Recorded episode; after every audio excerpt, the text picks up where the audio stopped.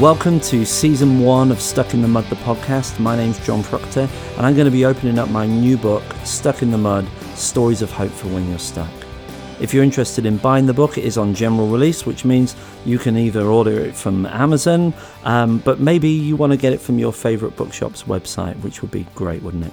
It's also available on all the platforms digitally as well. During the series, I'm focusing on the first six chapters, which might sound like I'm I don't know, teasing content a bit, but when you read the book, I hope you'll understand why. And talking about reading the book, I won't be spoiling any of the stories for you. Um, I won't be reading them in this podcast. Instead, we're going to be jumping further into each chapter to get to the heart of things. In the first episode, I'm reading from chapter one. But before we get into that, let's open up the topic a bit and ask a couple of questions. Why do we get stuck? What is it that makes you feel stuck? For me, there's always a number of things going on. I might be overtired or have a sniffy nose, have one too many things on my to do list, and those things might not be causing me any problems at all until one extra small problem lands on my plate. That's the old saying, it's the straw that broke the camel's back, and it's just so true, isn't it? The issue is that I know how to pack, I know how to increase my load, but I wouldn't have the first clue about how to fix a broken back. And in the same way, uh, it can feel impossible to untangle ways we get ourselves wrapped up in issues. There's money that causes us problems, and relationships that fall apart, and issues from the past that come back to bite us. And that's even before we've really identified what the problem is. In chapter one of the book, I talk about identity. This is a great place to start.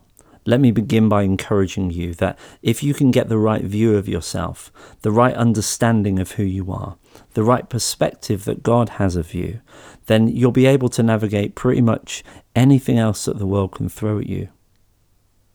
So let's start from the top. You are God's great treasure. And I'm going to be jumping right into the middle of the first chapter where I unpack a passage from Luke. In Luke 15, we find Jesus talking about lost things. He tells us three stories that link together. I'm sure you know the stories well, but if you're not familiar with them, Jesus is sat teaching people who are in desperate need of him. He's also surrounded by people in authority who are not keen on what he stands for. The first story, the parable of the lost sheep, ends really helpfully with Jesus revealing the point that there is more joy in heaven over one lost sinner who repents and returns to God than over 99 others who are righteous and have strayed away.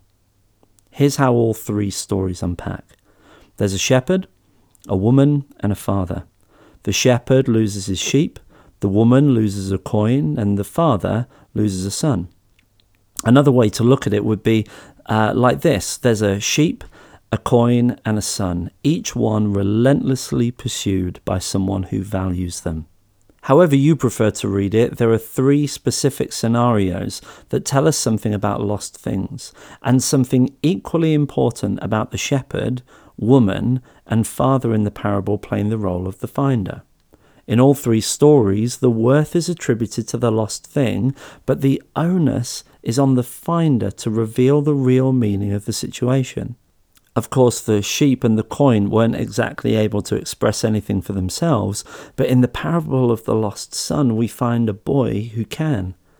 Even so, his greatest accomplishment in the story is only that he goes home, having got lost in the first place he is not remembered for any meaningful achievement or virtuous behavior, but merely the act of returning to his father. Reading these stories, I identify strongly with the boy, but it's the father whose unquestioning grace inspires me, the shepherd whose bold move excites me, the woman whose tenacity challenges me. I identify with the son but I want to be bold like the shepherd, tenacious like the woman, and full of grace like the father.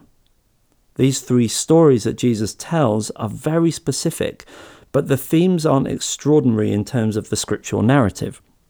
He wrestles, he whispers, he crashes through the heavens, he woos, he sings. His grace is freely given. When it comes to thinking about aspects of existence that God clearly enjoys, more than anything, I think the answer would be the hunt. The context of the hunt is something I want to be absolutely clear about. The delight that God expresses in drawing close to us is not linked to how stuck or broken we are. God delights in us, and in His presence, we're restored. Okay. That's where I'm going to leave that chapter for now, but this is exactly the point. We could get stuck for any number of reasons, but God doesn't rescue us because we're stuck. He lovingly restores us because we're His beloved children. And if you've not heard or understood that before, let me finish this first little episode by saying it again. God hunts for you, and He longs to restore you to the point of perfection. But he doesn't do that because you're bust up or broken or rubbish. No, you're his child, his very precious treasure, and he longs for you to know him the way that he knows you. Thanks so much for listening. Stuck in the Mud is available now, and I really hope you connect with me on social media on Facebook and Instagram at John Proctor Author. I really hope to see you soon.